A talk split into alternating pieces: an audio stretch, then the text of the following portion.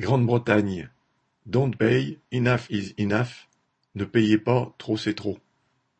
Face à la hausse délirante des tarifs de l'énergie domestique, deux campagnes sont apparues il y a peu. Don't pay et Enough is enough. La première propose de refuser les prélèvements automatiques à partir du 1er octobre. Cette pétition, lancée par des anonymes, a recueilli plus de 157 000 signatures. Le résultat est important mais encore loin du million espéré. Rien ne dit par ailleurs que les signataires iront réellement jusqu'à refuser de payer, avec les risques de coupure que cela implique. Enfin, les consommateurs les plus pauvres ne payent pas par prélèvement, mais en fonction de leurs besoins immédiats en mettant des pièces ou une carte prépayée dans leur compteur. Ils ne peuvent donc participer à cette forme d'action, si ce n'est en cessant de se chauffer.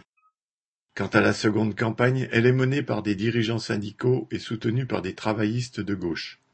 Ces cinq revendications sont la hausse des salaires, la baisse des factures d'énergie, la fin de la pauvreté alimentaire, des logements décents, des impôts sur les grandes fortunes. Elles ont été approuvées par plus de 500 000 signataires.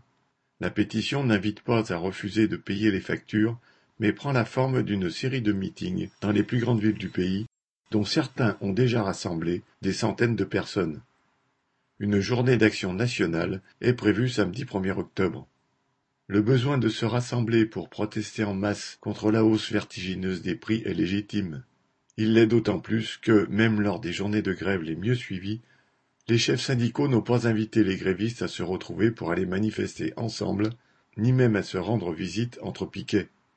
Mais enough is enough est aussi pour la gauche réformiste une façon de tourner le dos au terrain des entreprises et de faire diversion avec en ligne de mire rien d'autre qu'une possible victoire électorale du Labour Party en 2024 ou 2025.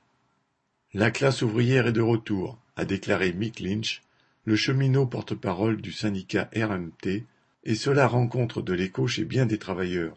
Mais elle ne pourra faire plein usage de sa force retrouvée que si les travailleurs contestent la direction de leur lutte aux bureaucrates qui les atomisent ou les mènent vers des voies de garage.